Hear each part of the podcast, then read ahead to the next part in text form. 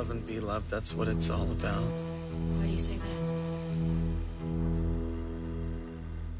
I think you should follow your heart. To love and be loved, that's what it's all about. I think you should follow your heart. I think about you a lot. I love you.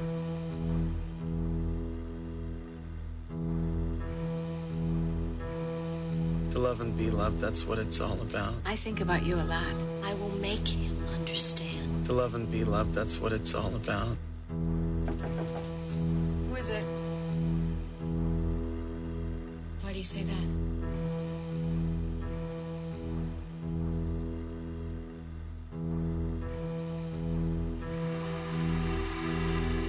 To love and be loved, that's what it's all about. I think about you a lot. I will make him understand. I think about you a lot. I will make him understand. This really is like a dream, isn't it? I think you should follow your heart. This really is like a dream, isn't it?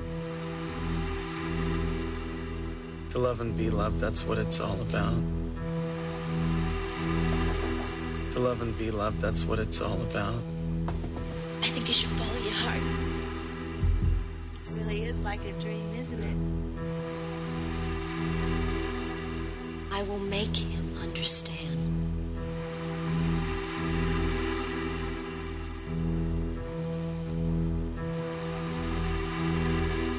Champagne. This really is like a dream, isn't it? Why can't you trust me?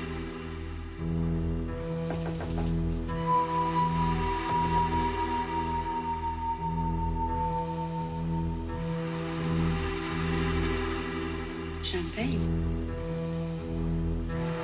I you should follow your heart. Why do you say that? Why do you say that? To love and be loved, that's what it's all about. Who is it?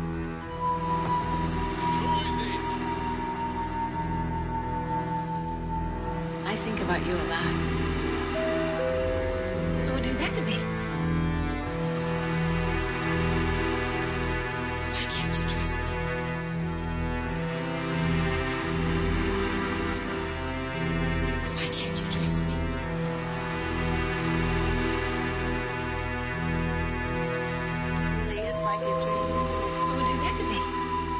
About you a lot. I love you. No woman expects a man to hurt her. I will make him understand. Champagne. This really is like a dream, isn't it? I think you should follow your heart.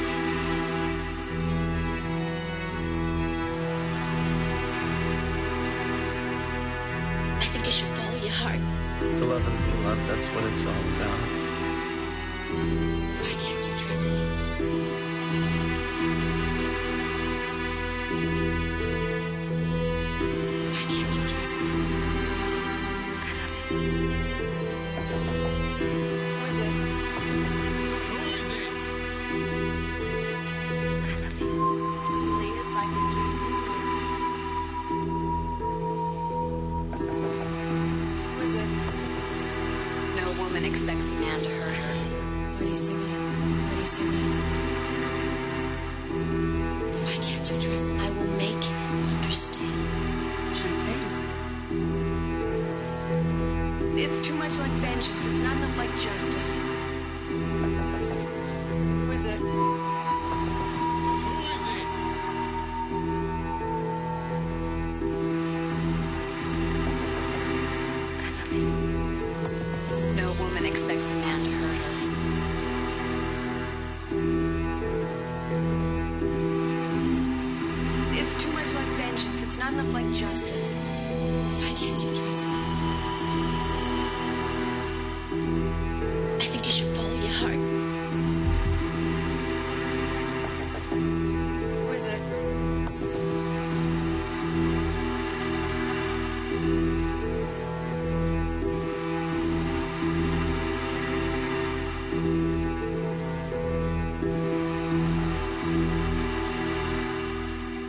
You should follow your heart. Music from Sydney composer Peter Miller and his album Love versus Gravity, that was Follow Your Heart. And it begins this 614th broadcast of Ultima Thule, Ambience with George Cruikshank through till midnight on the Fine Music Network in Sydney and Adelaide, 102.5 2MBS and 5MBS 99.9. Ultima Thule is sponsored by Rosnay Organic Wines. Visit their website, rosnaywines.com.au.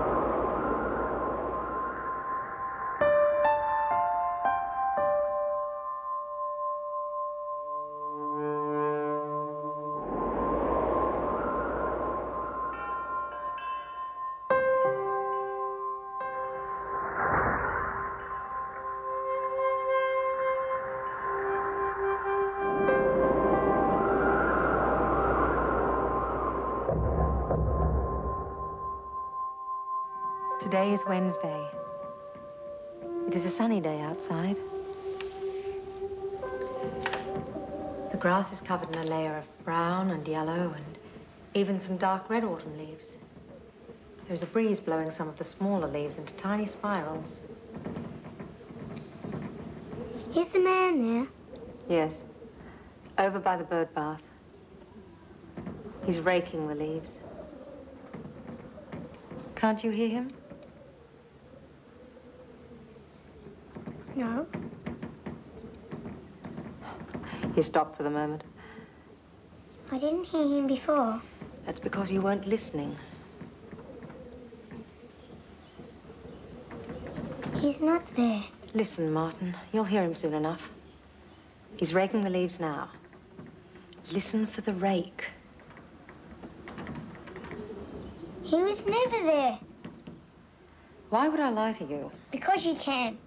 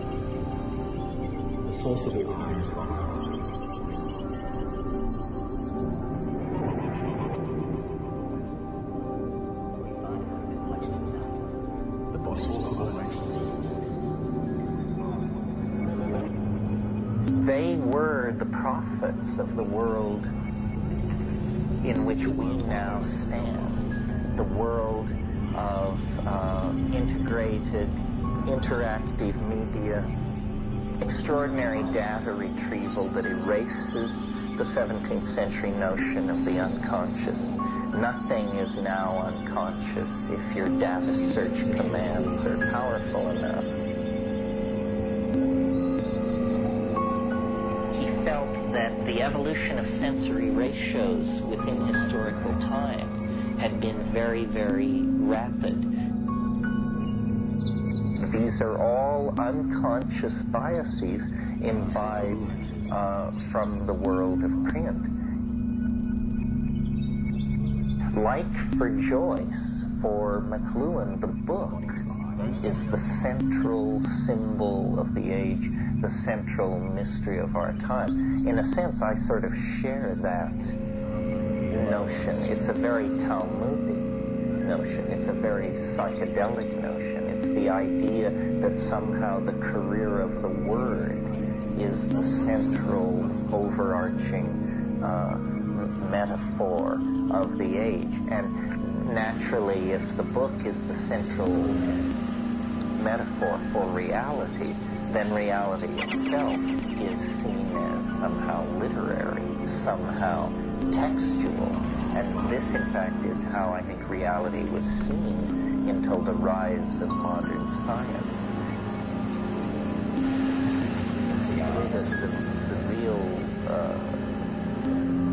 Notion out of which science had to divest itself is the notion uh, of a book, or if that seems too concrete, a story, a narrative, the story of man's fall and redemption. That was what the Christian exegesis of, uh, of uh, post-Edenic time was all about. With the rise of modern science, the idea of narrative has become somewhat overthrown. Uh, McLuhan would say that narrative persisted far beyond its utility because the um, biases of kept it in place for much, such a long time. In McLuhan, there is a very deep strain of nostalgia for the essence of the medieval world, what he called manuscript culture. And essentially his entire output is a critique of print and of the impact of print on uh, culture. And, I think though he attempted to be fairly even-handed, his final resolution of all this was that it had, it had had many, many de- detrimental and distorting effects uh, on the Western mind.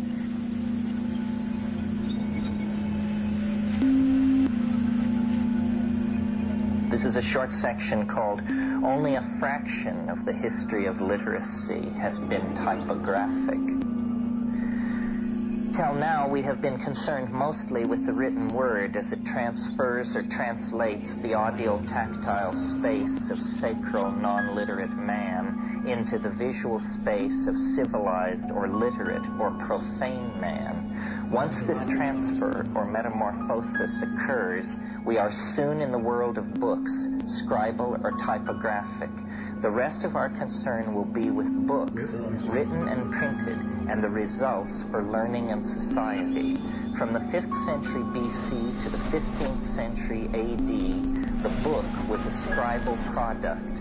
Only one third of the history of the book in the Western world has been typographic.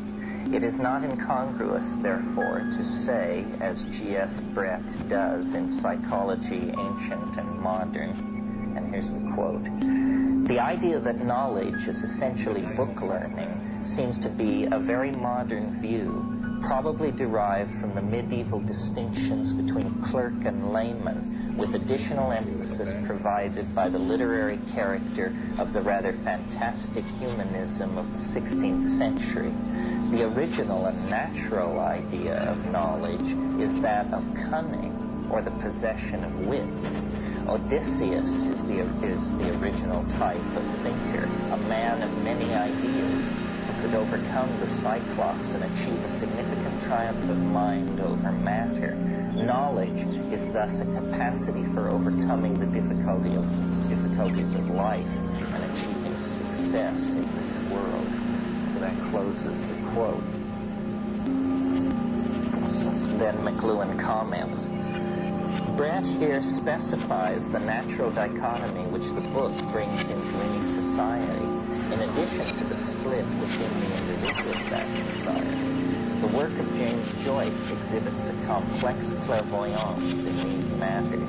His Leopold Bloom of Ulysses, a man of many ideas and many devices, is a freelance salesman. Joyce saw the parallels on one hand between the modern frontier of the verbal and the pictorial, and, on the other, between the Homeric world poised between the old sacral culture and the new profane or literate sensibility. Bloom, the newly detribalized Jew, is presented in modern Dublin, a slightly detribalized Irish world. Such a frontier is the modern world of the advertisement, congenial, therefore, to the, to the transitional culture of Bloom. In the 17th or Ithaca episode of Ulysses, we read, What were habitually his final meditations? Of some one sole unique advertisement to cause passers to stop in wonder, a poster novelty with all extraneous accretions excluded, reduced to its simplest and most efficient terms, not exceeding the span of casual vision and congruous with the velocity of modern life. In the Books at the Wake, James S. Atherton points out, and here's Atherton's quote, amongst other things, Finnegans Wake is a history of writing. We begin with writing on a bone, a pebble, a ram skin, leave them to cook in the mothering pot, and Guten Morg with his Cro-Magnon charter, tinting fats and great crime must once for omnibus step rubric red out of the word press. The mothering pot is an allusion to alchemy, but there is some other significance connected with writing, for the next time the word appears, it is again in a context concerning improvement in a system of in systems of communication. The passage is all the Irish signics of her dippendum help a bit from and Father Hogam told the mutter maskins. Dip and dump help a bit combine the deaf and dumb alphabet signs in the air, or Irish signs, with the ups and downs of the ordinary ABC and the more pronounced up and downs of Irish Ogham writing. The Mason following this must be the man of that name who invented steel pen nibs. But all I can suggest for mother is the mothering of Freemasons, which does not fit the context, although they, of course, also make signs in the air. Is that perfectly clear?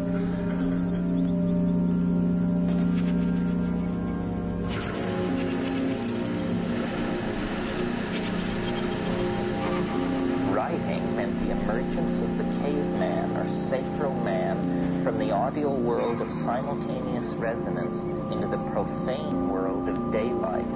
The reference to the Masons is to the world of the bricklayer as a type of speech itself. On the second page of the Wake, Joyce is making a mosaic, an Achilles shield, as it were, of all the themes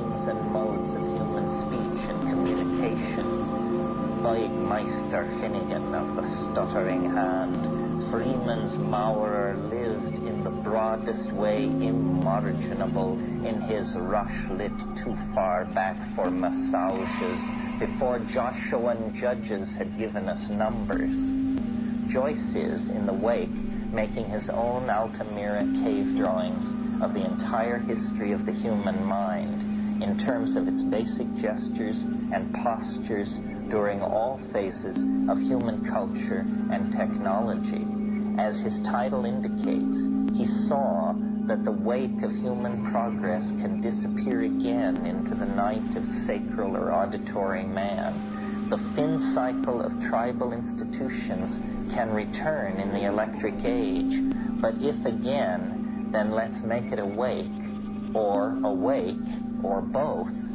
Joyce could see no advantage in our remaining locked up in each cultural cycle as in a trance or dream. He discovered the means of living simultaneously in all cultural modes while quite conscious.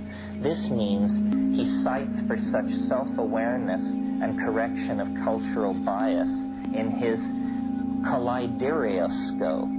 This term indicates the interplay and colloidal mixture of all components of human technology as they extend our senses and shift their ratios in the social kaleidoscope of cultural clash. Deor, savage, the oral or sacral, scope, the visual or profane and civilized.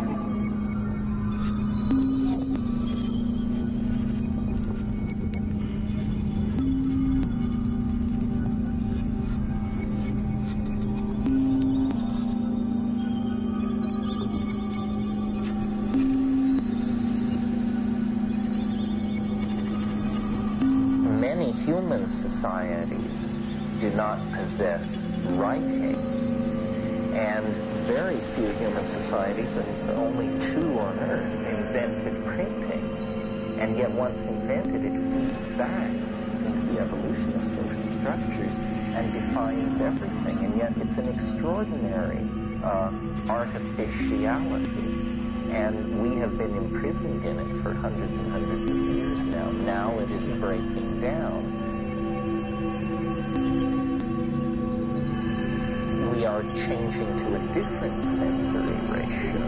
And you might suppose, if you hadn't given this a lot of thought, that the new electronic media, television, and so forth would carry us into an entirely different sensory ratio. McLuhan felt differently. He felt that it was restoring us to a medieval sensory ratio. He felt that a television screen is much more like an illuminated manuscript.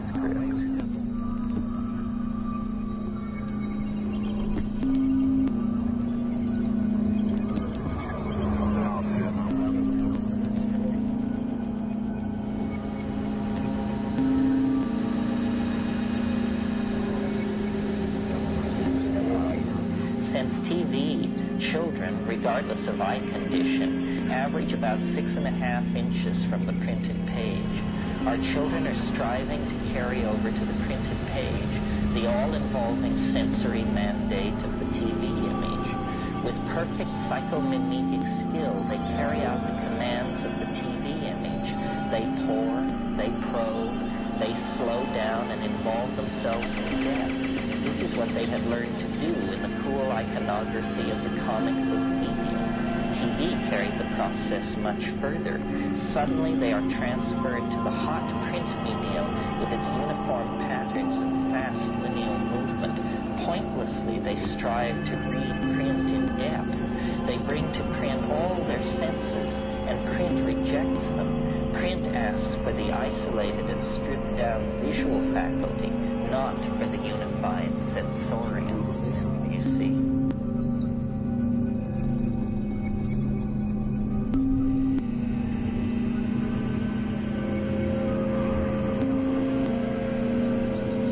felt that the evolution of sensory ratios within historical time had been very, very rapid.